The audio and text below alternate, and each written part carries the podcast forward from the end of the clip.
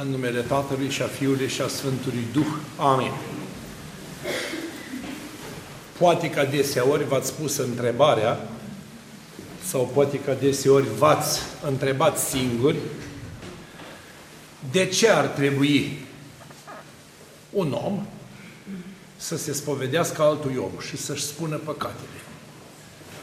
Ați văzut, este foarte contestată ideea, sau întotdeauna circulă această idee, cine este preotul ca să mă duc eu să-i spun lui păcate când el este mai păcătos ca mine, mai lacom ca mine, mai ticălos ca mine, mai căzut ca mine, mai stricat ca mine, sau cum vreți dumneavoastră să interpretați, din punctul de vedere al logicii personale. Până aici nimic vechi, nimic nou. Toate sunt firești și normale.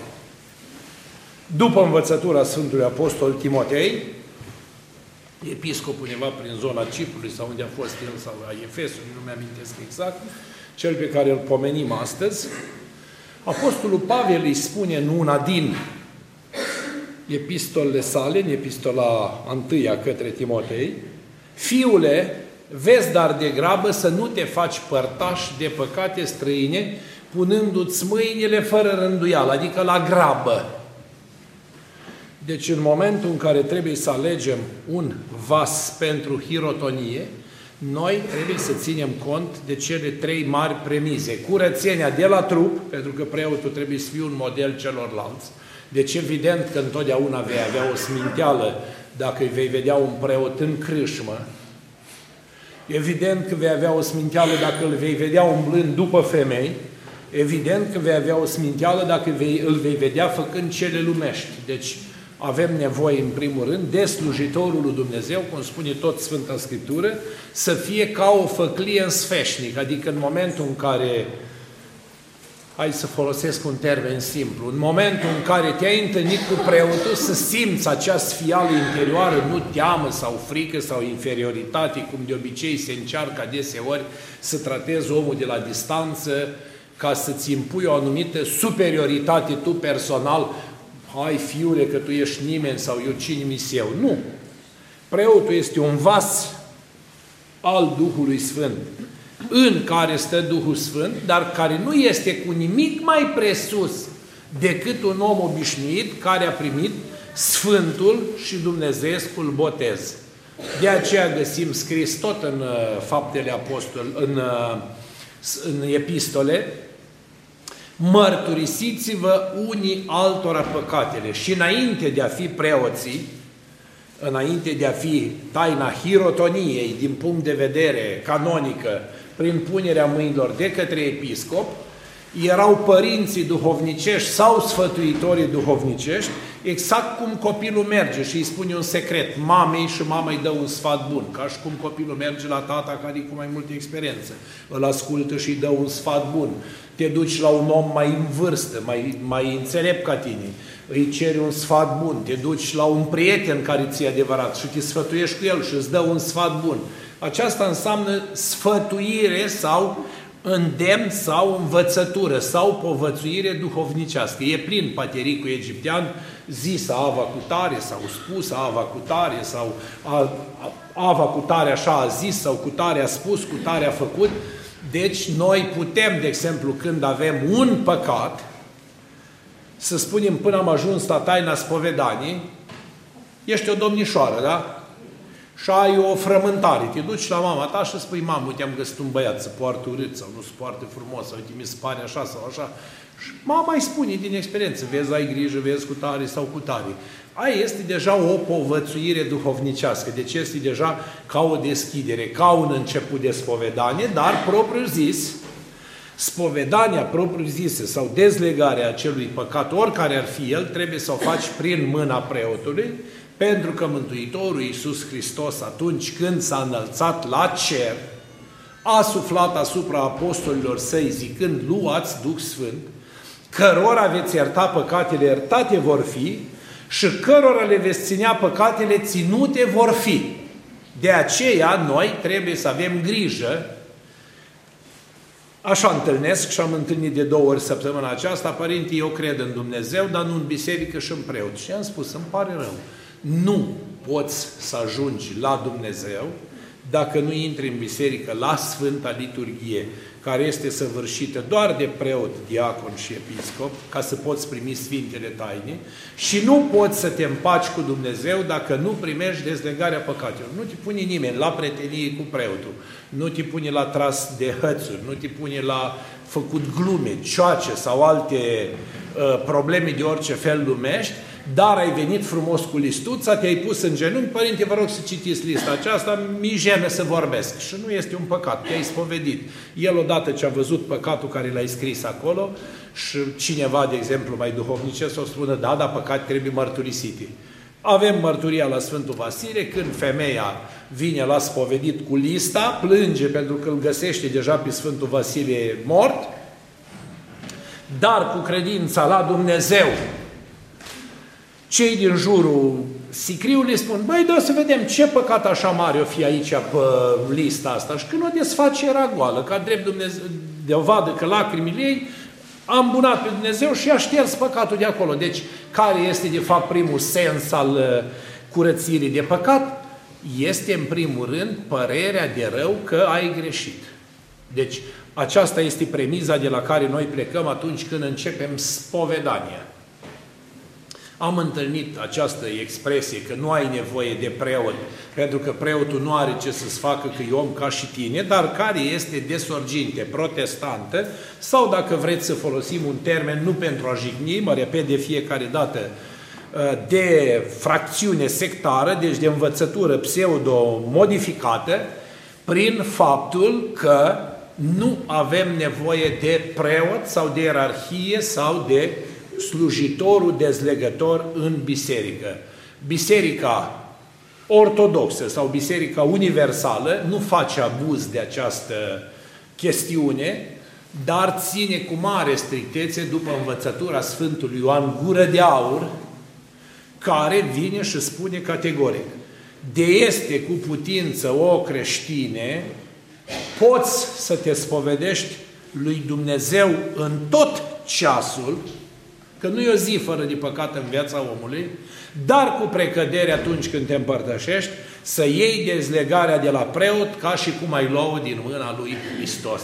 Pentru că și preotul când te dezleagă și rostește formula de dezlegare a păcatelor, nu o folosește în numele său. El este uh, un simplu instrument sau un simplu vas executant, este un sim, o simplă piesă spirituală când spune așa, eu nevrednicul preot și duhovnic, cu puterea ce mi-este dată, că tu nu ai nimic de la tine, te iert și te dezleg de toate păcatele tale care le-ai mărturisit, în numele Tatălui și a Fiului și a Sfântului Duh, pentru că așa cere Mântuitorul Iisus Hristos, mergând învățați toate neamurile, botezându-le în numele Tatălui și a Fiului și a Sfântului Duh, învățându-le toate câte v-am spus eu vouă, nimic altceva, și ce veți lega pe pământ, luați Duh Sfânt și cărora veți ierta păcatele, iertate vor fi, și cărora le veți ținea, ținute vor fi. Deci în momentul în care noi vorbim de ținerea păcatelor, vorbim de păcate exagerat de grele. Acum, în momentul în care noi trăim secolul acesta 21, modernismul, progresismul, libertinajul în gândire, obscenitatea asta modernă dusă la extravaganță și la tupeu și îndrăzneală fără măsură, sigur că nou nu ni se mai pare un păcat. Dar, în general, noi, fără să vrem, poate facem glume proaste, ne uităm la filme murdare, ascultăm bancuri obscene, vorbim vorbe vulgare. Și atunci, sigur că atunci când ne spovedim, noi să stai să spui ce prostie ai vorbit, ci spui, părinte, am greșit cu vorba putredă sau necuvincioasă, am greșit cu privirea, uitându-mă la lucruri nefolositoare, am greșit cu cuvântul spunând vorbe murdare, Poate am greșit cu gândul sau cum voia la mință, dar tot gândindu-mă la lucruri murdare și aceasta înseamnă că te-ai spovedit curat. Iar dacă vrei să accentuezi cu mai mult amănunt, spui doar atât simplu. Părinte, am avut și gânduri și intenții desfrânate. E suficient. Deci, ora de spovedanie sau clipa de spovedanie sau locul de dezlegare a păcatelor este un loc de chintesență a ceea ce poate omul face Și, v-am spus și altă dată, vorbim de jurnalul personal, în care nu te putut să scrii lucruri care citindu-li soția să intre în conflict sau citindu-li soțul să intre în conflict. Scrii scurt. Leneș trândam, nu m-am rugat, am avut gânduri întinate, am avut mintea spurcată, am avut mintea aiurea, nu m-am gândit la cele sfinte. Aia știi tu și faci comparația într-o săptămână. Ce-o dominat? Lăcomia. Ce-o dominat? Lenea. Ce-o dominat? Trufia. Ce-o dominat? Ura. Cearta. Și aia spovedești, faci o chintesență, nu stai să scrii de 10.000 de ori pe hârtie, am înjurat, am înjurat, am înjurat. Pentru fiecare înjurătură, dacă vrei să o răscumperi, spui singur, șapte Tatăl nostru sau șapte împărate ceresc. I-am spus cuiva acest lucru și mi-a zis, păi da, asta ar însemna să mă rog toată ziua. Exact. Ar însemna să te rogi permanent, să n-ai timp să înjuri. Am atins acest subiect din următorul motiv. Preotul pe lângă calitatea de a fi preot cu epitrafirul în gât primit la hirotonie, mai înainte de toate, se consideră a fi un slujitor instruit în legea lui Dumnezeu și a discerne la păcate. Această discernere la păcate nouă societății ne folosește pentru a situa creștinul la nivelul normalității în societatea modernă, și vedeți că și aici lucrurile sunt împărțite. De exemplu, unii sunt pro-modă. Alt duhovnic care e mai exigent spune, nu, nu trebuie modă. Corect și adevărat este așa. În societate, să nu uităm că există Dumnezeu și dacă nu extravagăm în lucruri normale, nu e niciun păcat, a te îmbrăca frumos, nu este o greșeală. În biserică, să nu extravagăm, adică a venit decent în biserică, este o normalitate, deci nu extravagăm, dar în momentul când vii neadecvat în biserică, atunci arăți un gest de lipsă de respect față de pietatea celor din jurul tău sau de evlavia celor din jurul tău, care poate sunt obligați să-ți urmărească spatele sau forma trupului sau picioarele goale sau sânii goi sau cheptul descoperit sau altceva.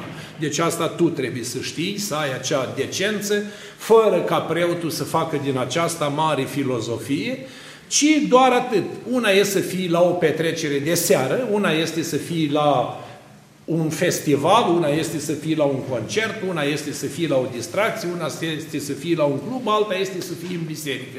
Să avem acea discernere a minții, să discernem măsura lucrurilor. Ei, acest duhovnic sau acest preot care este pus să lege și să dezlege păcatele oamenilor, trebuie să învețe pe oameni să nu depășească sau să nu derapeze dintr-o anumită măsură.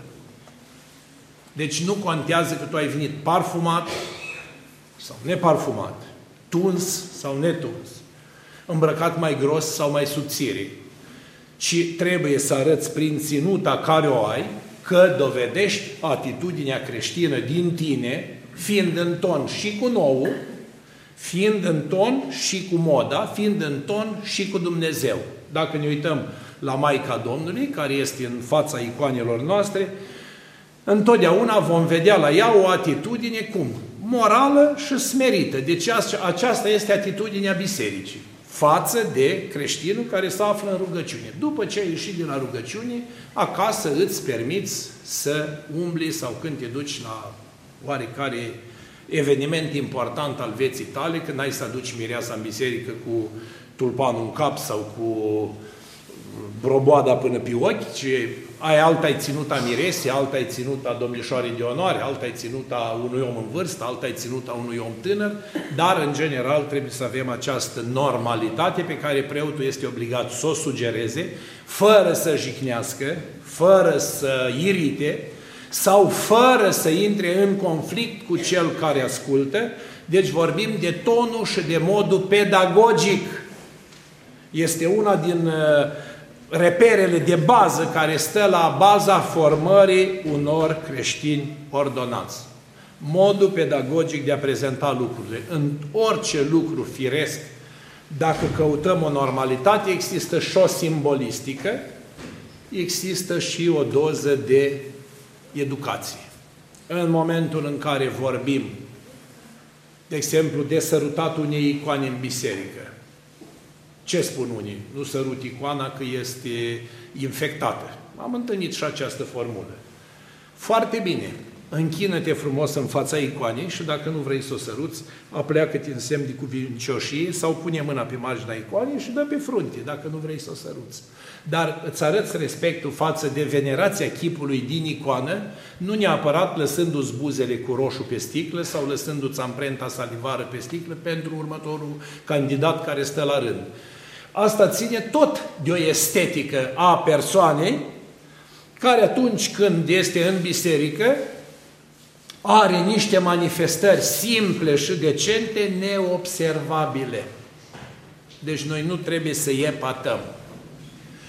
Ai venit în fața icoanei, ai făcut frumos o închinăciune până la pământ sau te-ai plecat în sens de reverență, ai atins, ați văzut în general când sunt sărbători mari, oamenii au ori o batistuță, ori ceva, sau un lucrușor, ating de icoană și pun în buzunar ca să fie sfințit, să duc acasă că au atins de o icoană făcătoare, nu, sau de moaște, sau de orice.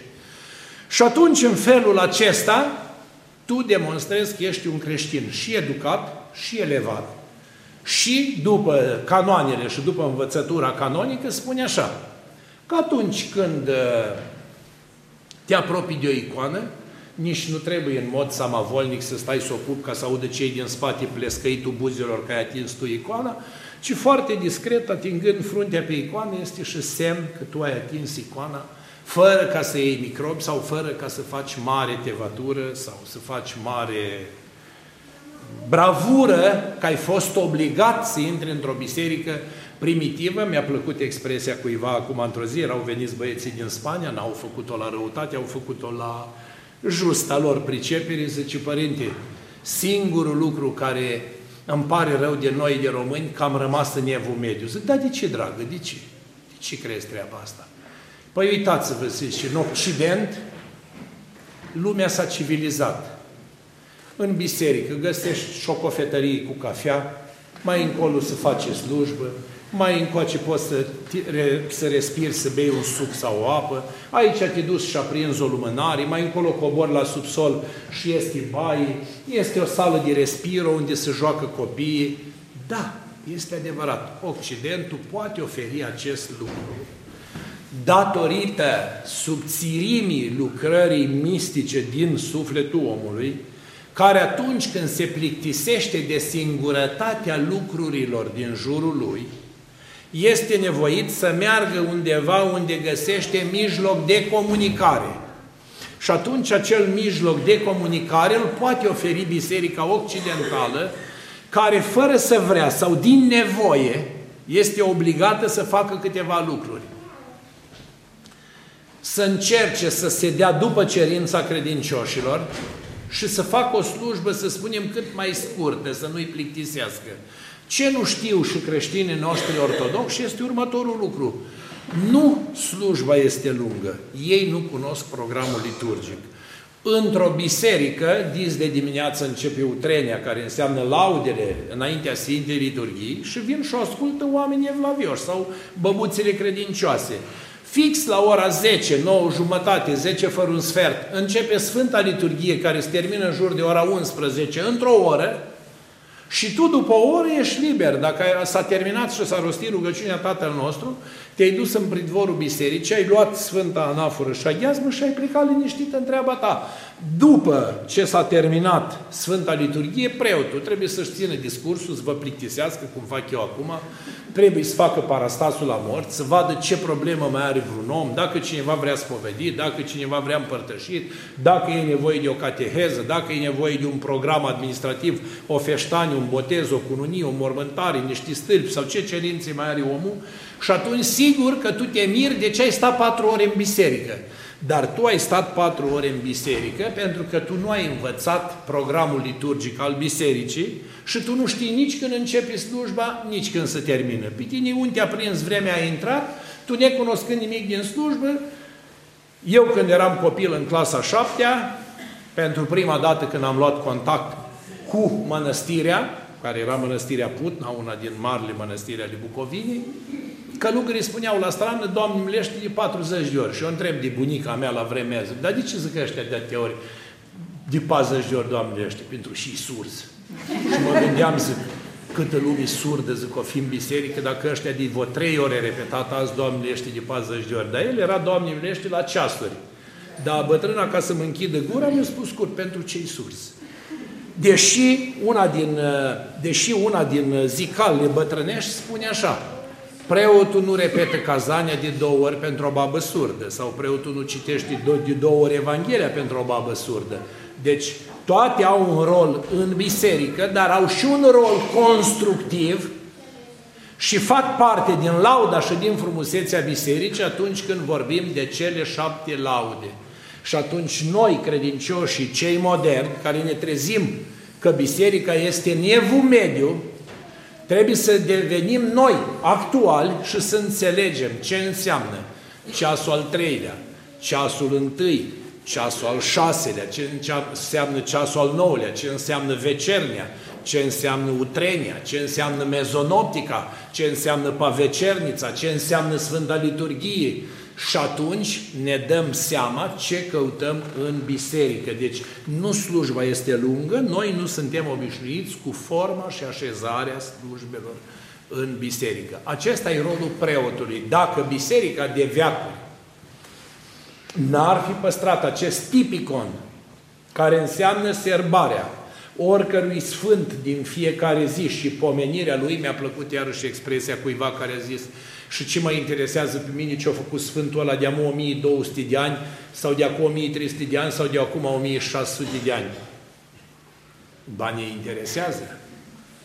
Dacă eu nu știu de ce tatăl meu a fost doctor, dacă eu nu știu de ce tatăl meu a fost profesor, dacă eu nu știu de ce bunicul meu a fost țăran sau de ce strămoșul meu a fost erou, eu nu știu cine sunt. Un om care nu are trecut, nu poate să înțeleagă prezentul, iar cine nu știe ce cu prezentul lui, nu o să-și poată clădi vreodată viitorul. Deci, biserica are un prezent permanent, prin prezența lui Dumnezeu, astăzi lui Dumnezeu, că în orice clipă ești în biserică, ești sub harul lui Dumnezeu și mi-a plăcut expresia unei femei credincioase și simple. Zice, părinte, am venit să fac un pomelnic de mulțumire ca să vedeți cum lucrează Dumnezeu în simplitate. În evul mediu, dar și modern. Zic, dar ce s-a întâmplat? Păi mi-ați dat niște hârtiuți, zice, și să știți, 40 de zile, în fiecare zi le-am citit, am stat cu ele sub pernă și mi s-a împlinit cererea care mi-ați spus-o. Ea n-a știut că acele acatiste trebuie citit. Ea le lua în fiecare zi și spunea, acatistul Sfintei Bude Vestire, acatistul Sfântului Spiridon, Psalmul 37, 67, Paraclisul Maicii Domnului, Îngerul Păzitor și iar le punea sub pernă și a doua zi dimineața iar le lua de la capăt și seara la fel și ei i s-a împlinit cererea. Deci, vedeți cât de simplă rugăciune trebuie ca Dumnezeu să te asculte. Jerfa lui Dumnezeu este Duhul umilit, inima înfrântă și smerită. Nu, mil, cum spune, milă voiesc chiar nu jerfă. Deci curățenia și simplitatea ei a făcut ca Dumnezeu să împlinească cererea, uitându-se la niște rețete de canoane pe care ea nici nu știa măcar că trebuie citite. Neatenția fiind că jos scria, se citește un singur acatist pe zi. Dar ea în simplitatea ei, eu știu că dacă face așa trebuie să împlinească și i s-a împlinit. Ei, același lucru trebuie să-l învățăm și noi, cei moderni. Și într-adevăr, când vorbim de noire în biserică, deci când vorbim de noire în biserică, Cred că noirea care trebuie să vină nu mai este de natură materială. Biserica este pictată frumos, are lumină, are stranie, are căldură, are bănci, are tot ce vrei, are preot, are voce, are cor, are stații de amplificare. Deci noirea aceasta am făcut-o. Deci nu mai putem vorbi de o biserică primitivă, plină de fum și afumată, sau rece și friguroasă, în care mi-amintesc în anii copilăriei, că abia așteptam să se umple biserica de credincioși, că ei când respirau schimbau aerul și nu te mai ustura nările de la frigul din biserica de piatră, în care intrai și nu era făcut foc niciodată, pentru că nici nu avea coș pentru fum. Deci, aceasta este prima înnoire. Cea de-a doua înnoire este și modernitatea și modul la care astăzi se poate face un lucru mult mai ușor și mai frumos, că atunci, la vremea respectivă, v-am spus cândva, scârția o bătrânică într-o strană și te obosea cu cântarea ei bătrână, că așa era ea, dar în ciuda faptului, acel glas mic și hodorogit și subțiatic și lălăit, ținea biserica în timp ce comunismul credea că îl scoate pe Dumnezeu și îl îngroapă definitiv din conștiința oamenilor. Și el, acea, acea mână din băbuție, a conservat credința și a păstrat-o așa cum o avem și astăzi, numai performată și reformată prin cântări moderne, prin psaltică, prin cor modern, prin tot ce vrei, avem o noire din punct de vedere al ceea ce numim administrativ casa de prăznuire, veșmintele noi, cruci, morminti, cavouri și alte simandicuri pe care vrem sau ni le permitem și ni le dorim, dar avem nevoie de o noire personală. Avem nevoie, în primul rând, în biserică, de preotul răbdător și îngăduitor, cu neputința fiecărui om în parte. Este prima formă de înnoire. Trebuie să încercăm și să ne luptăm din răsputeri să depășim cele două metode birocratice pe care le întâlnim câteodată.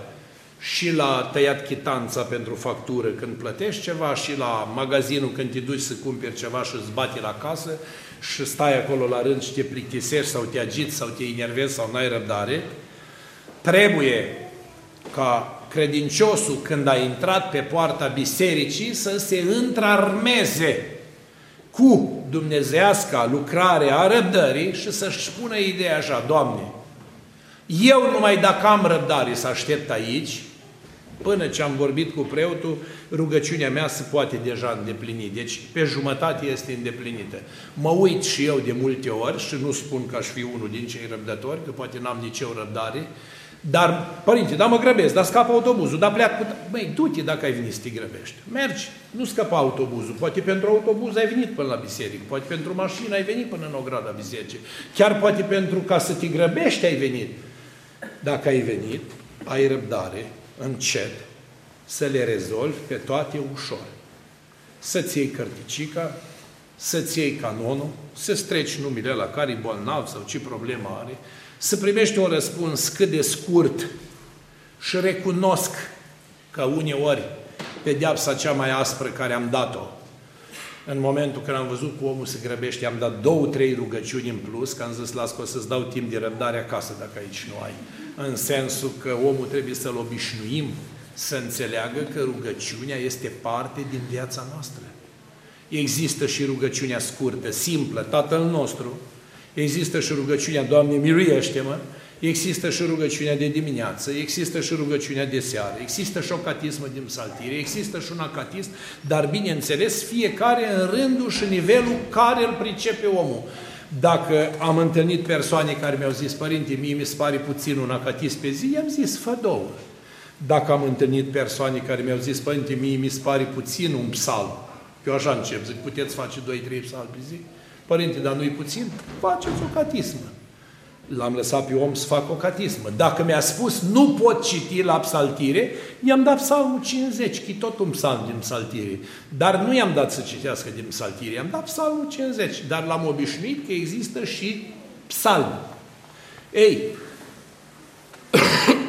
aceste lucrări de discernere ne adâncesc pe noi în taina rugăciunii. De câte ori întâlniți flușturatici, că eu așa le spun, de câte ori întâlniți oameni care cred că știu totul despre biserică și în general ați văzut să facă anumite sondaje, să încearcă anumite chestiuni ușor tendențioase, să se arate că oamenii de la biserică nu știu ce caută, nu știu de ce merg, nu știu ce fac acolo. Ba, eu vă spun că oamenii știu perfect dar acele sondaje manipulative sunt făcute cu scopul de a induce și celor ce cred ideea că ei fac parte dintr-o categorie de oameni slabi la minte care n-au treabă acasă și să trezesc în biserică. Nu e chiar așa.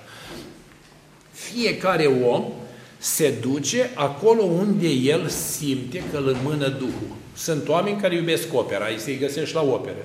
Sunt oameni care iubesc poezia, îi se găsești în bibliotecă. Sunt oameni care iubesc chirurgia, îi găsești la spital. Sunt profesori care îi găsești la catedră. Sunt uh, juriști care îi găsești cu codul penal în mână. Sunt uh, procurori care stau și judică cazuri de nu știu care. Dar fiecare face ceea ce crede că poate face el dar în măsura în care îl liniștește sau îl împlinește pe el superior. Noi toți la un loc alcătuim un întreg din care nu are voie să lipsească Dumnezeu. Și acest Dumnezeu nu-l poate implementa nici mass media, acest Dumnezeu nu-l poate implementa nici liderii de opinie care vin câteodată cu scamatorii și cu impresii pe ei, cu vorbe vulgare.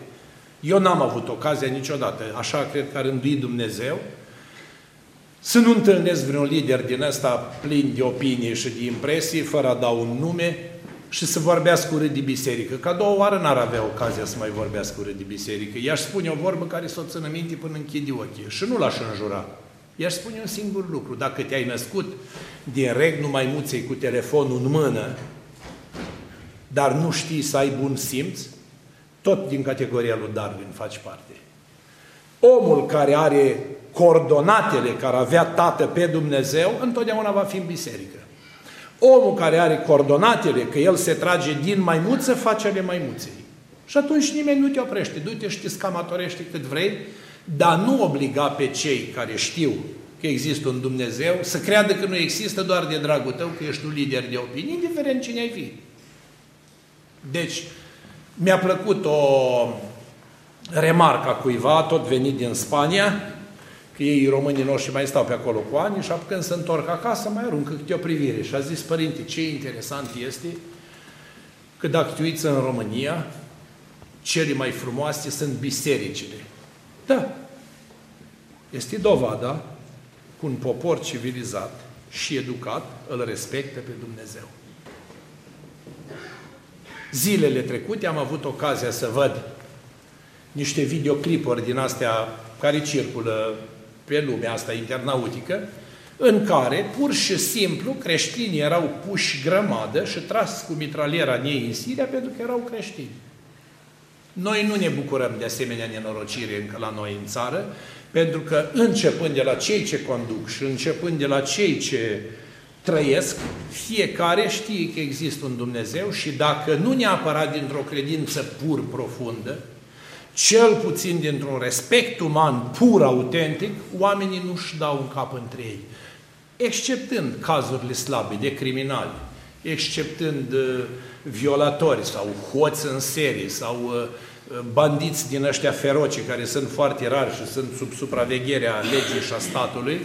Deci, în general, societatea este o societate normală. Încă societatea respectă pe cel din jurul său și nu are acel sânge rece de a împușca un om în uh, necunoștință de cauză sau în lipsă de conștiință, ca și cum ai ucide un gândac, o furnică, un pisic, un câine, că la noi se alertează omul și dacă omori un câine, băi, ce au avut cu el? De ce l-a călcat cu mașina? De ce l-a ucis? De ce l-a nenorocit? Arată că conștiința și mentalitatea este sănătoasă, adică nu este una a violenței, nu este una a răzbunării, a vărsării de sânge.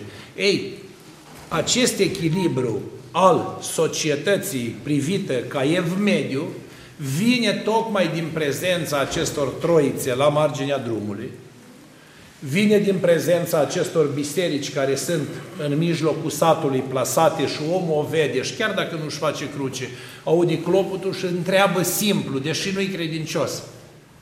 Bată ăștia clopitele, ce-o fi? Cred că a murit cineva, o fi o sărbătoare. Vedeți, e o întrebare retorică, nu neapărat trebuie să fii profund religios și să cauți crucile cu roșu sau cu albastru sau cu negru din calendar. E rămasă împământenită în istoria poporului român Evlavia față de ce? Față de semnalul lui Dumnezeu. Deci, nu uitați că atunci când nu uitați că atunci când nemții au venit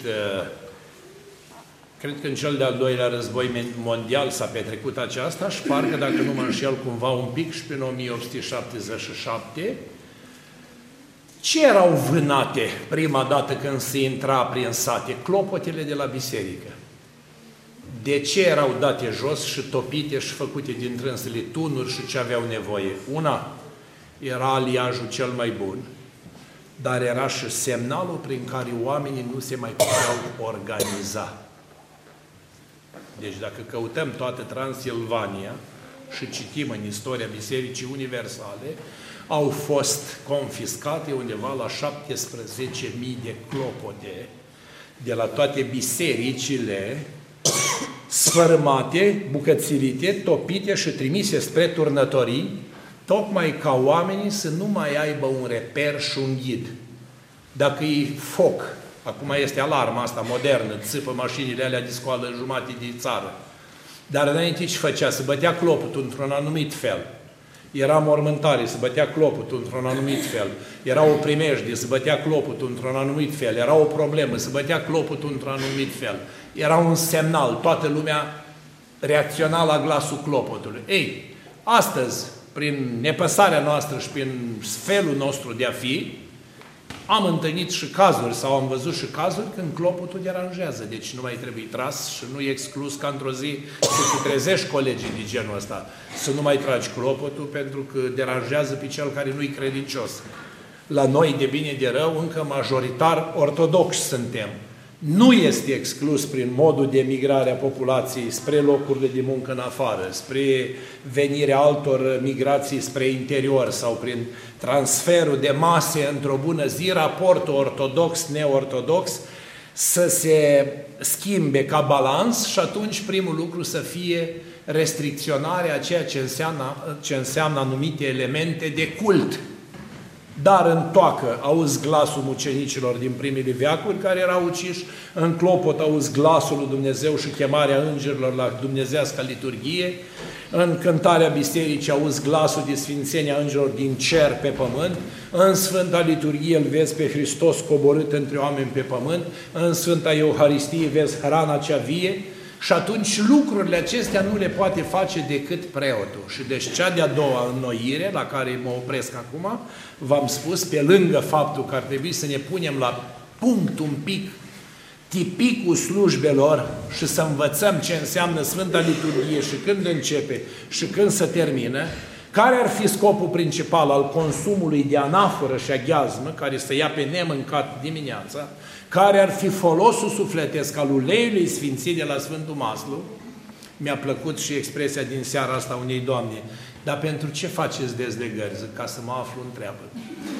Deci, și dezlegările care se fac la biserică sunt niște rugăciuni adresate lui Dumnezeu de izgonirea a oricărui lucru rău ar bântui casa oricărui om. Nu-l scoate preotul, ci îl scoate omul prin credința lui ascultând rugăciunea, știind de ce să se ferească sau de ce să nu se ferească. O altă înnoire, v-am spus, este înnoirea clerului, care cler trebuie într-adevăr să se străduiască și să pună mâna și să încerce să devină și spiritual pe o deopotrivă și psihologic, pedagogic pe de altă potrivă. Pentru că, ați văzut, în momentul de față, raportul social dintre sufletul etic și sufletul duhovnicesc se împarte între psiholog și preot. Unul spune, mă duc la psiholog. Te duci la psiholog, dar ai un singur dezavantaj. Nu poți dezlega păcatele, el doar te poate asculta și sfătui. Dacă este un psiholog al lui Dumnezeu și, într-adevăr, un om dăruit pentru a fortifica un suflet și a-l aduce pe calea bună, acel psiholog poate să-ți spună foarte simplu, sunt de acord cu tot ce mi-ai povestit, dar încearcă să te și spovedești, să te și împărtășești, căci cu ceea ce ai auzit de la mine și cu ceea ce vei face la Dumnezeu îți va folosi. Eu, de pildă, nu i-am spus niciodată unui om, nu te du la psiholog. Zic, dacă știi că îți folosește și ai găsit folos, mergi, pentru că nu a făcut la școală ca să-i dau eu sfaturi. Știi el ce a învățat acolo și îl privește, e treaba lui. Dar, în momentul când te-ai dus la psiholog și îți spune, de la prea multe rugăciuni ți se trage, de la faptul că nu te culci cu femei, de la faptul că nu te distrezi, de la faptul că nu ai o viață sexuală normală, de la faptul că nu ai o viață dezinhibată. Deci sunt sfaturi primite de la psihologul care vine să te împingă spre dezordinea interioară, crezând că vei crea o, dezordine, o ordine exterioară. Niciodată. Omul dezmățat nu poate să fie liniștit. Un om care face rău nu poate găsi binele. Un om care vrea să facă rău ca să rezolve o problemă în bine, nu poate. Dacă ești Dacă ești prea destrăbălat, îți spune, a, din exces. Dacă nu ești destrăbălat, trebuie să fii destrăbălat. Deci, calea din mijloc lipsește. Ei, calea din mijloc este a lui Dumnezeu. Dacă nu te poți supune legilor firii, ai căsătoria și familia. Dacă te poți supune legilor firii, ai disciplina morală, spiritualitatea, etica și poți fi un creștin bun. Dacă ești un om care ai depășit și firea etică și psihologică, te-ai îndreptat spre psihiatru care și acela reglează anumite boli din trupul și din viața omului, tot prin medicament, pentru că face raportul medicamentos dintre ce gândește mintea și raportul cu ceea ce face corpul.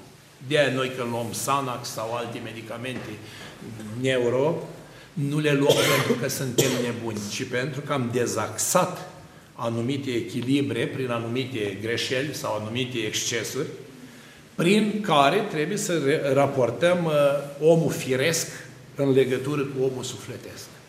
De aceea, duhovnicul trebuie să aibă o discernere excelentă și este foarte greșit atunci când întâlnim duhovnicul care spune nu, nu te du la doctor, e de la diavol, tu ai draci, ai farmice.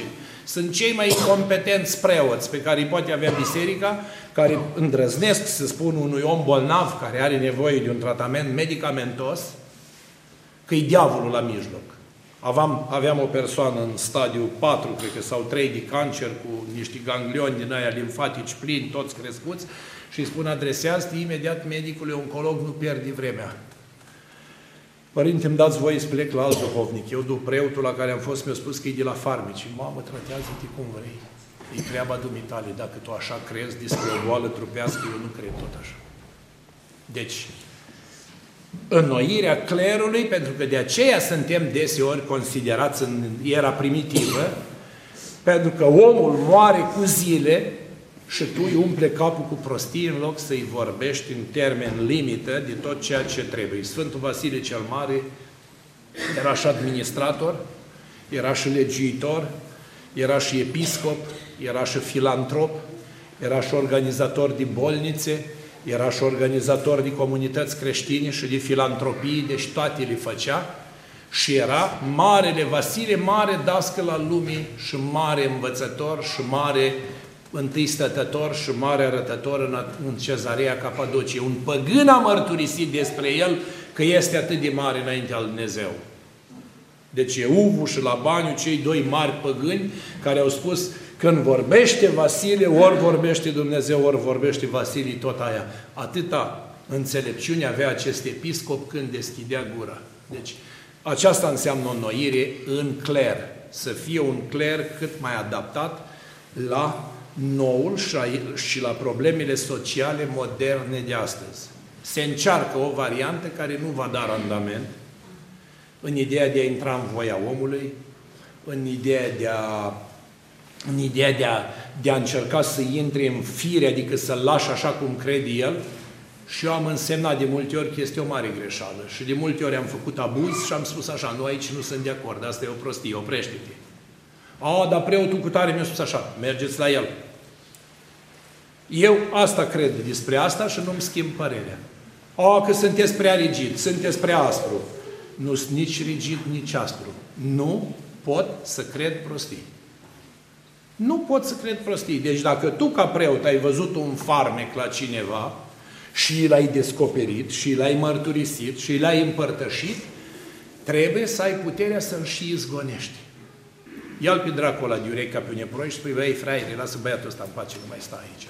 Deci nu trimite tu la altul să scoate drace care îi vezi tu, că eu nu știu ce drace ai tu ca să știu ce să-i scot lui ăla. Ochii tăi înainte văzători care te dai mare înainte văzător sau te crezi mare înainte văzător, trebuie să fie ochii care să vadă demonul pe care tu l-ai zărit și să-l scoți afară. Acest soi de draci, spune Mântuitorul Iisus Hristos, fără a le da o terminologie și o clasificare, spune categoric, iese numai cu rugăciune și cu post. De aia eu când le spun câteodată, trebuie să postești, te împărtășești. Ai, părinte, m-am săturat când vă aud tot post și rugăciune, post și rugăciune. Frate, scamatorii nu există. Nu există în ortodoxie fachirism, sau din astea cum fac iluzioniștii, când scoți iepurașul din batic sau e șarfa din mânică. Nu există așa ceva în ortodoxie. În ortodoxie, dacă te-ai spovedit și te-ai măsluit și te-ai rugat și te-ai închinat, diavolul pleacă singur de la casa ta. Nici nu știi când a venit, nici nu știi când a plecat. Nu vezi că ți bine. Asta este salvarea. Asta este șansa înnoirii în Dumnezeu, în ortodoxie și avem nevoie de clericul care să aibă răbdare pe scaun, cu omul, să-i asculte goangele, ca să nu li spun altfel, și după ce îi le ascultă să îi clasifice. Aici e o prostie, te oprești, asta e bună, mergi, fă cu tare lucru, aici ai cu tare problemă, fă așa, aici ai cu tare problemă, fă așa. Și atunci, dacă toți clericii gândesc la fel, exact cum e în facultatea de drept, o lege e lege pentru toți, nu azi, dar așa e codul penal făcut.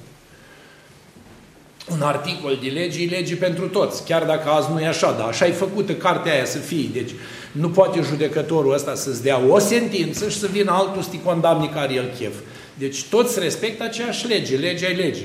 Și atunci, în momentul în care tu primești de la 10 preoți aceeași regulă, tu știi că și în ortodoxie nu merge cu jumătăți de măsură. Dar noi ne-am învățat cu jumătățile de măsură. Facem în felul următor. Știți cum procedăm? Merg la părintele ăsta, a fost aspru cu mine, îl schimb, mă duc la altul, dau poate el și mai aspru, că am întâlnit și babile astea. Părinte, știți, am fost la cutare și m-au oprit doi ani împărtășit. Și treaba mea, te-am trimis eu acolo, ți-am scos eu bilet să te duci. Păi nu și-am ce fac. Du-și te dezleagă, dar nu te-am legat eu. Rezolvă-ți problema. Eu știu de ce te-a legat, el știe. Eu care te cunoșteam am considerat că nu trebuie să legată. Dacă el te-a legat, de acum asculți de el, că n-am dat eu canonul. Ce veți lega, legat va fi. Dar în momentul când te rogi, Dumnezeu nu te lasă. Dumnezeu are grijă de tine și nu te părăsește. V-am spus. Deci am avut ocazia iarna asta, nu le consider minuni, nici nu există așa ceva, doar uh, întâmplări lui Dumnezeu minunate.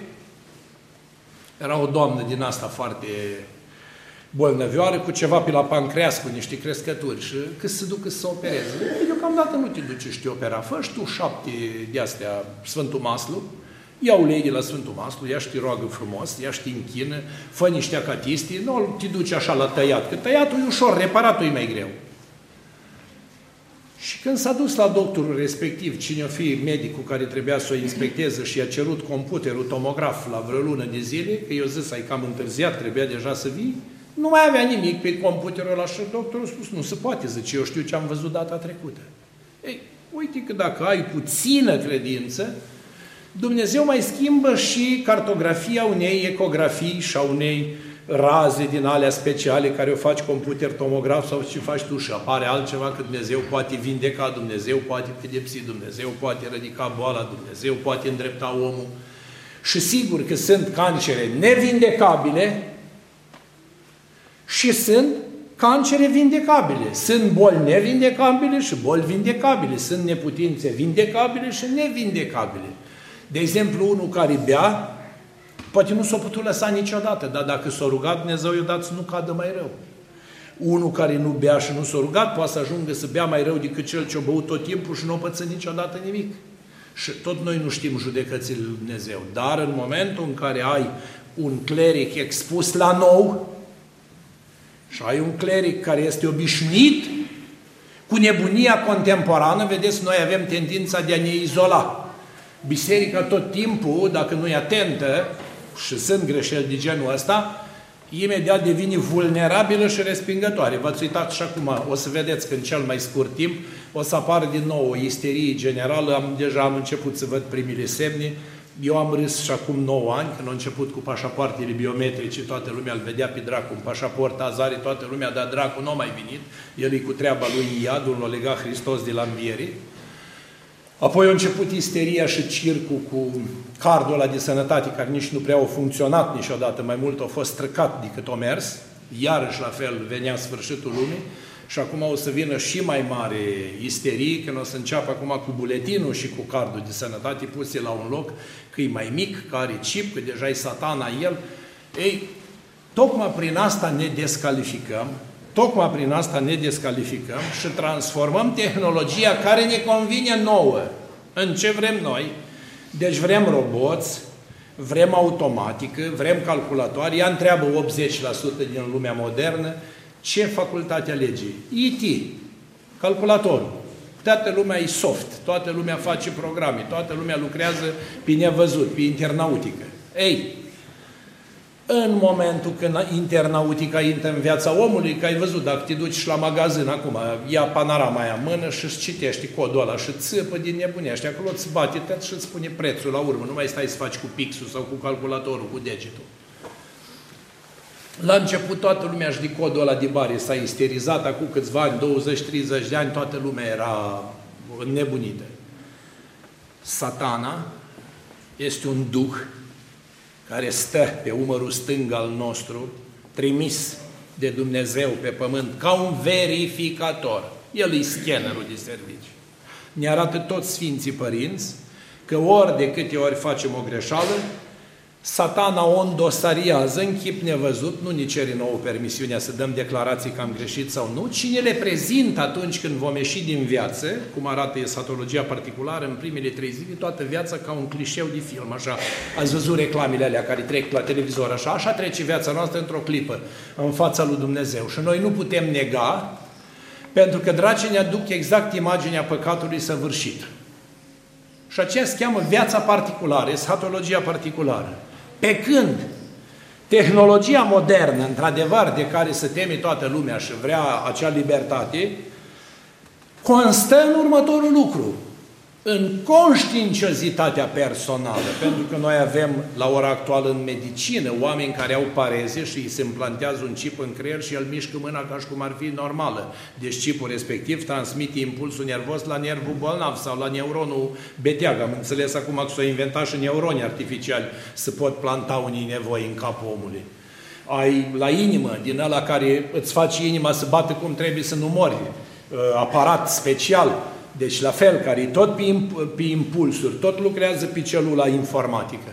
Deci toate tomografele, toate uh, remeneurile, uh, toate ecografele, toate aparaturile care citesc modern astăzi, tot ce este pe, pe formulă uh, tehnologică de calculator, totul este începând de la cel mai mic laptop sau de la cea mai mică, să spunem, uh, bibliotecă digitală care o ții într-un stick în buzunar și are un vagon de cărți pe ea, totul este pe memorie informatică. Deci dacă vrem sau nu vrem mai târziu sau mai târziu, mai devreme lucrul ăsta ne vom întâlni cu el. Ceea ce se întâmplă la noi în România sau se va întâmpla într-un viitor apropiat, în țările din America și Brazilia este deja la modă de 20 de ani. Am vorbit cu un părințel care lucrează acolo și am întrebat, zi, măi, la voi acolo cum e problema asta? Și, părinte, e ceva normal, pentru că e atâta terorism și este atâta dezordine.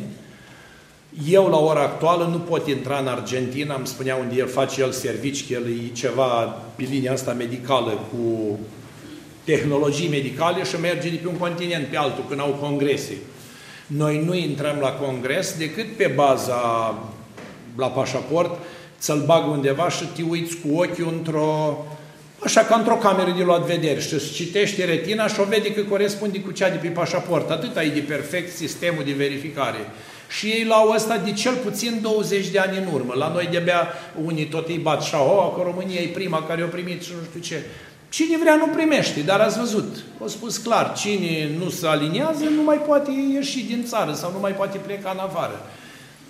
E cu atât mai bine, abia să stăvilești un pic populația și mai sta acasă dacă nu se poate să meargă. Dar nu trebuie să-l amestecăm pe dracu în volan, în calculator, în telefon. Deci de ce telefonul mobil, unii ne jucăm 80% din populație. Deci mă uitam acum oriunde te uiți și pe stradă și în emisiunile mass media și oriunde, toată lumea e cu telefonul în mână, e bombardată cu ochiul în telefon acolo, toată lumea butonează. Deci, de ce crezi că prin ăla nu te poate verifica satana? Sau de ce crezi că prin ăla nu te poate identifica răul și te identifică neapărat prin buletin? Deci noi trebuie să respectăm cuvântul Scripturii care spune negru pe alb. Din nou repet și nu o spun nici cu scopul, cum mi-a zis acum două zile o babă la telefon, mi-a scris acolo SMS-ul, Părinte, rugați-vă că vine Antichrist peste noi. Zic, dar de un șolobile, de un surcă, de cu ce avion vine? Și a zis, a, vă bateți joc de mine. Nu-mi bat joc de dumneata. Te întreb cine ți-a spus că vine Antichrist și de unde vine. Antichrist e în orice om care nu face voia lui Dumnezeu. Sunt mii de antichriști. Nu-i unul, sunt mii. Antichrist este nume de om. Oricine este împotriva lui Hristos este antichristos. Asta înseamnă antichrist. Anti-Dumnezeu. Și îmi spune și nu, părinte, zice, eu mai bine mor decât să-mi iau buletin. Bine, bunică, dacă m-a ales să mor, eu aleg să trăiesc. Deci, noi trebuie să demonstrăm că suntem un popor normal și civilizat. Trebuie să demonstrăm că suntem educați. Trebuie să demonstrăm că nu mergem spre regres, ci mergem spre progres. Iar dacă vrem libertate pe care o cere Scriptura este aceasta. Nimeni nu vă poate însemna pe voi, pe mâna dreaptă cu care faci cruce, poți pui pe stânga dacă vrea, nu de cine neapărat pe dreapta. Ca să calci Scriptura, nu, acolo nu accepti. Așa spunea Părintele Petroniu Tănase de la Sfântul Munte, marele stare de la Prodrom. Fruntea care e partea rațională, la fel. Acolo nu accepti, pentru că acolo e locul lui Dumnezeu. Mintea este partea inteligibilă din om. Asta îți spune Scriptura, iar 666 din Scripturi este acel tribut pus de împăratul Solomon în vremea când el a făcut regatul și i-a rămas de la tatăl cea mai mare moștenire și s-a apucat de construit templul lui Solomon, cel care a durat 40 de ani de zile. Și el lua 666 de sicli de la fiecare om ca impozit. De ce îi spune 666? Pentru că în vremea lui Solomon s-au trecut trei mari fără de legi. Cine nu plătea impozitul era omorât. În timpul lui s-a adus idolatria, că și-a luat vreo 300 de neveste de astea administrative, avea dreptul să facă câte căsătorii vrea, numai ca să-și extindă teritoriile și să aibă averi. Și alea au venit la Ierusalim cu tot cu idolilor, cu dracilor, cu zeilor, cu prostiile lor și Solomon, care era marele înțelept odată în închinarea la idol ca și Manase, spre bătrânețe s-a pocăit și a scris Eclesiastul și pildele lui Solomon, dându-și seama de greșeala făcută. Și cea de-a treia era vorba de desfrânare. Păcatul care astăzi este o modă, nu trebuie buletin cu chip, du-te în toate cluburile să vezi ce se întâmplă, uite-te pe toate filmele și YouTube-urile și canalele și tot, tot ce înseamnă material pornografic, holcăie societatea. Să vă mai spun că femei măritate fac videochat? Deci, ă, despre ce vorbim? Despre care antichrist? Deci, trebuie să fim foarte atenți și să nu ne lăsăm înșelați cu apă rece. Noi trebuie să fim atât de lucizi și atât de curați înaintea lui Dumnezeu și de simpli la suflet, încât trebuie să știm câteva reguli de bază. Templul acesta, trupul care noi îl avem, e al Duhului Sfânt. Ați văzut, unii copii l-au tatuat, l-au făcut ca un monstru, fel de fel de grozăvii pe el. Aia poate fi o formă antihristică, că ai stâlcit trupul lui Dumnezeu. Hai că acum suntem tineri și frumoși, dar ce ai să faci când vezi o babă de aia scofâlcită la 80 de ani, tatuată cu balauri pe dânsa, toate zvârcite? Crezi că ea e balaurul? Pentru că ea nu mai este întinsă și frumoasă ca la tinerețe. Da, nu râdeți, e o formă antihristică. Ce ai să faci când o să vezi oameni în vârstă care au fost frumoși și creați de Dumnezeu cu buzele picate ca la cămilă, că ele toată viața au pus botox să arate așa ca niște răță.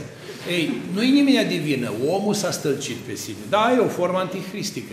Dar când tu îi dai trupului tău Sfânta Împărtășanie, când tu îi dai trupului tău dumnezeștirii taine, când tu îi dai trupului tău dezlegarea păcatelor, când tu îi dai trupului tău rugăciunea, când îl duci și îl arăți lui Dumnezeu, Doamne, uite, asta sunt, ce frumos spune la psalm, Doamne, îți mulțumesc că m-ai făcut o făptură atât de minunată. Ce este omul cât să amintești de el? Sau fiul omului că îl pomenești pe el? Trebuie să fim foarte înțelepți, trebuie să fim foarte în ton cu nouă și să învățăm să ne ferim de tot ce este murdar sufletește. Uite, de exemplu, n-am văzut pe nimeni să se agite sau n-am văzut pe nimeni să facă atâta uh, manevră și reclamă sau atâta uh, vehemență legat de un simplu lucru. Eu l-am mai vorbit de cel puțin patru ori și sunt tentat să o spun și a cincea oară. De ce toată populația României nu ia o atitudine de genul acesta? Să se miște mai repede Institutul Cantacuzino să facă vaccinuri românești pentru prunci, că alea sunt obligatorii să le faci ca să nu-i omori cu alte boli. Pe, pe asta nu interesează pe nimeni.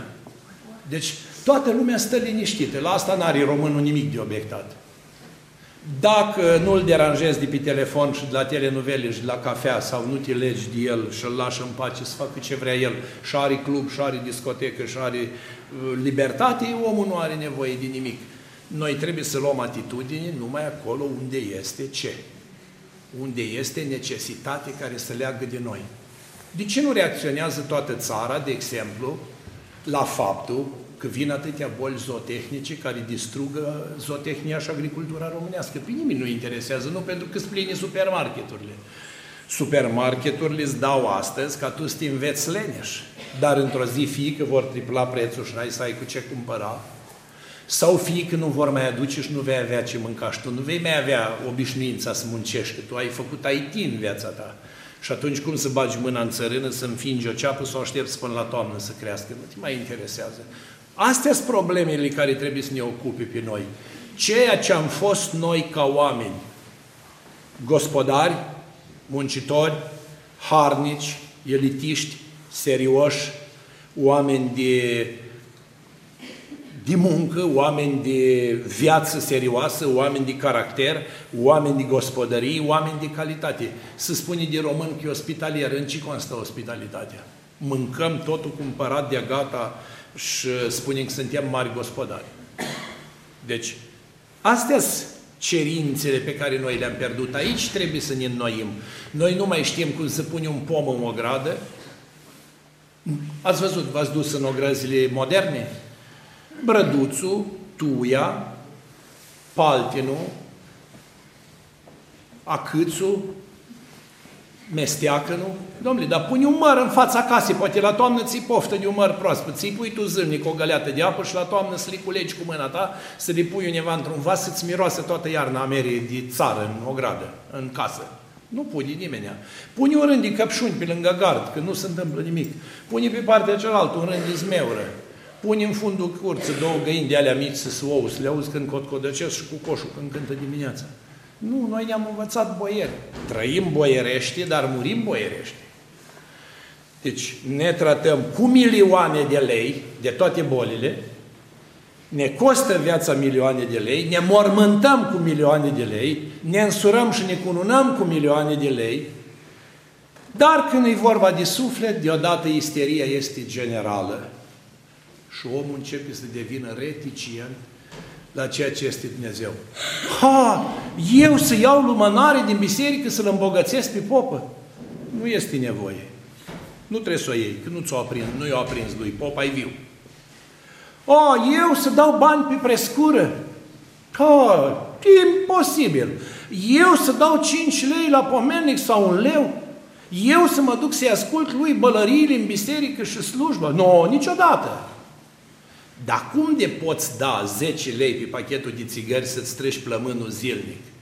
Și într-o stămână 70 de lei și tu la biserică cu 10 lei rezolvi problema într-o duminică. Deci nici nu te costă țigările pe o săptămână și te-ai dus 4 duminici la biserică. Dar pentru țigări 10 lei zilnic ca să-ți treci plămânul cât costă pachetul de tabac, poți. Deci dar dacă mai ești un consumator înrăit de alcool, dar dacă mai ești un consumator înrăit de bere, dar dacă mai ești un consumator înrăit de carne, dar dacă mai ești un consumator înrăit de alte produse, cât arunci în foc, cât arunci jos și cât te costă sufletul. Poftim într-un evul mediu timpuriu de acum, că e târziu, deja ne-am modernizat, suntem ultra-occidentali. Murim în sicriu sigilat, murim îmbălsămați, ă, murim cu Daniel Șanca la cap care vine și te îngroapă imediat, te împachetează frumos, n-ai nicio problemă. Ce ai făcut tu pentru suflet? Daniel Șanca nu-ți poate ierta păcate, doar te îngroapă. Tot tu ești cel care trebuie să ajungi în fața preotului, să te pui fie măcar pe patul de moarte dacă în timpul vieții n-ai avut timp și să spui așa, Doamne, Cred și mărturisesc că cel din tâi păcătos sunt eu. Iartă-mi mie toate greșalile mele cu voie și fără de voie. Și cu știință și cu neștiință. Și ce spune Dumnezeu? Iertate sunt păcatele Fiului. Puteai să vii mai de mult, te-am așteptat. Eu nu scot pe nimeni din cei ce vin la mine, nu-i voi da afară. Tot Dumnezeu spune. Nu vreau moartea păcătosului, eu vreau să fie viu. Tot Dumnezeu spune. N-am venit să judec lumea, eu vreau să mântuiesc lumea. Eu am trimis pe Fiul meu în lume pentru că o iubesc. Cum l-ai vedea pe Dumnezeu? să-și bată joc de oameni doar de dragul să-i spări el cu anticristul. N-are altceva de făcut Dumnezeu decât să-i spui lui anticrist, ia voi treci tu așa ca un uliu printre oameni și mai bagă vrajba în alea când drăcești. Nu, noi ne îndrăcim singuri între noi. Când faci rău la servici, când faci rău în familie, când faci rău la prieteni, când faci rău la cunoscuți, o venit antichrist, ți-o dat cerere, fază așa, nu ai făcut singur.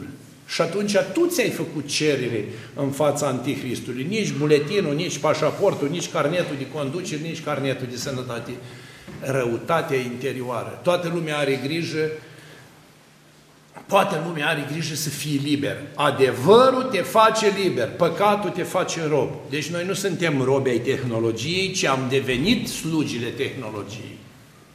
Deci tehnologia a ajuns atât de modernă că într-o zi ea se răzbună pe noi. O să apeși pe un buton la calculator și o să-ți explodeze în cap și nu o să știi de ce ai murit. De ce? Pentru că atât de mult, vedeți, nu trece un an și să faci un telefon mai performant. Nu trece un an și să faci un telefon mai performant. Următoarea performanță ar fi așa, un telefon să speli singur rufii, să facă singur mâncare, să meargă la servicii în locul nostru, să meargă la cumpărături în locul nostru, să facă lecții în locul nostru, să muncească în locul nostru și noi numai să stăm pe el să ne uităm. Nu s-a ajuns la performanța asta. Omul este dedicat de Dumnezeu prin porunca divină să fie om al propriului câștig. Adame, acest pământ să-l stăpânești, în sudoarea feții să-ți câștigi de pe el pâinea, aceasta e femeia ta să o stăpânești, cunoaște-o pe ea și nașteți fii. Luați pământul, stăpâniți-l și mulțiți-vă pe el. Porunca asta nu se poate șterge din Scripturi. Mergeți acasă cu ideea că preotul, în toată harababura și în tot modernismul acesta tehnologic care îl vedem azi, occidental și globalist și cum vrem noi să-i spunem, este singurul care a rămas la nivel de stare adamică și dintr-o bucată de pâine făcută din grâu și dintr-o sticlă de vin făcută din struguri, îl coboară pe Dumnezeu pe pământ în fiecare duminică, trup și sânge și ne-l dă nouă să-l mâncăm, să fim asemenea cu Dumnezeu. Deci dacă vreți să fiți asemenea cu Dumnezeu, căutați în toată tehnologia modernă a lumii un preot mergeți la el, puneți-vă în genunchi, cereți o iertare și o dezlegare de păcate, spuneți-vă ce mai greu pe suflet sau mai încărcat, eu mai spovedesc câteodată oameni și am văzut, păcatele nu sunt atât de grozave cât îi se pare omului că e de căzut. Și părinte, dar am greșit și aia, și aia, și aia. Lasă, dragă, stai jos, te dezleg. Zic, uite, postești trei zile și vii să te împărtășesc. Cum eu să mă împărtășesc tu? Nu pot să cred. Ei, dar ce nu poți să crezi? Dar cum de crezi prostiile? De ce nu crezi ceva bun? Îi tot trăgează o doamnă cu zodiacul, că ei capricorn. Las, doamna ta, ai mai multe coarne, numai un capricorn ai. Fă ce-ți spun eu, las prostiile. Deci, când ați găsit în era tehnologică preotul și v-a spus în genunchi și v-a pus mâinile pe cap și v-a dezlegat, voi sunteți niște oameni normali într-o lume anormală. Amin.